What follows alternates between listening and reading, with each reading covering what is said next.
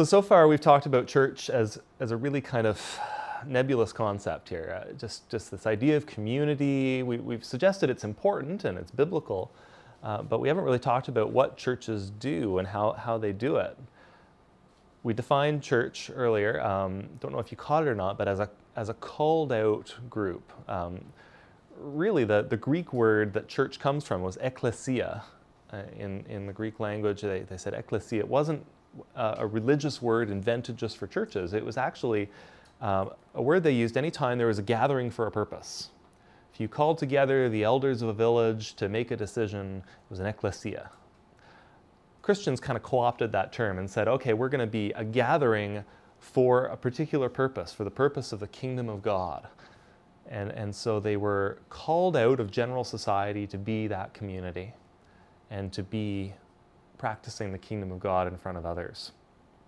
And usually we start, when we start thinking about church, we automatically envision the large group gatherings of church. We, we picture, you know, uh, dozens or hundreds of people in a building. Uh, we think of music, we think of architecture um, that can only really be sustained by large numbers of people. Uh, and sometimes that happens. Sometimes large groups of Christians gather in one place um, at one time or multiple times, usually on a Sunday, um, where they do sing songs, pray, listen to teaching, and, and use that building uh, and that gathered group of people as a resource center for the rest of their community. Where they say, we're going to offer space or we're going to offer these services to the community, a food bank or whatever it might be. Um, and, and with their numbers, they're able to, to do that kind of thing when they gather in a large community. They have, they have that kind of, uh, kind of critical mass to, to do some, some pretty significant things um, together as a gathered body and also in their community as a scattered body. Sometimes a smaller, a smaller group of Christians gather um, to do some similar things. They gather in maybe homes or coffee shops or go trains, uh, whatever it might be, and they do the same kinds of things. They gather to learn, uh, to, to worship, uh, at least to pray together, maybe. Um, and they gather to, um, to, to, serve others. They gather to um, just have a good time together, laugh, eat. Believe it or not, both the big group and the small group are church. They're both a gathered community of people learning to follow Jesus and trying to do it together because they know they can't do it alone. And each group has its advantages and its disadvantages. And I'm going to highly recommend you get involved in both. The big group has big resources. It's got the critical mass to do some incredible things. They can really pull off some inspiring worship with, with top notch music and arts. Uh, beautiful architecture um, needs to be sustained by a big budget. Um, and, and when people go to a, a, big church gathering, they can feel like they're part of something bigger. Um, sometimes that architecture draws their eyes up and they think, wow, God is, is even greater than what I see here, and this is pretty great. Or they, they just feel like they're part of a, a big community. They're not the only person trying to follow Jesus. This feels good. Um, but in a large church, it can often feel lonely as well where, where, where if you've ever tried to go to a large church for the first time, you look around and you think, I don't know anybody here, and I don't know how I'm ever going to get to know anybody here. Uh, it can feel a little isolating, uh, hard to get integrated and, and actually get to know people. You can go, come and go and people don't notice. Um, it's just one disadvantage. Now, those who grow steadily in their faith, those who I know who are really growing as Christians, are almost always involved in not just a big church, but a small church. Some kind of a small group gathering as well, for nurture, learning, prayer, support, and ministry. Uh, they know others who are learning to follow Jesus, and they know them, and they share that journey together.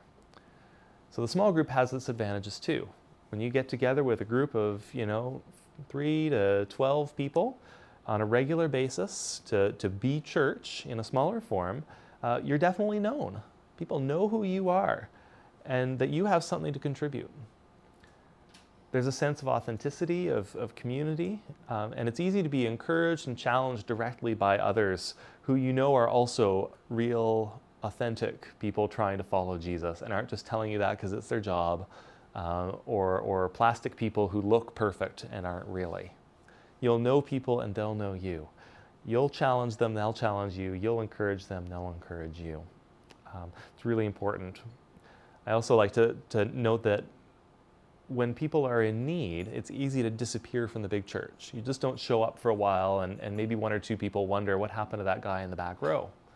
Uh, in a small church community, in a small group, um, people notice if something's up uh, and can bring you that warm meal, can, uh, can reach out to you and, uh, and give you some support, even, even when things aren't, aren't perfect in your life.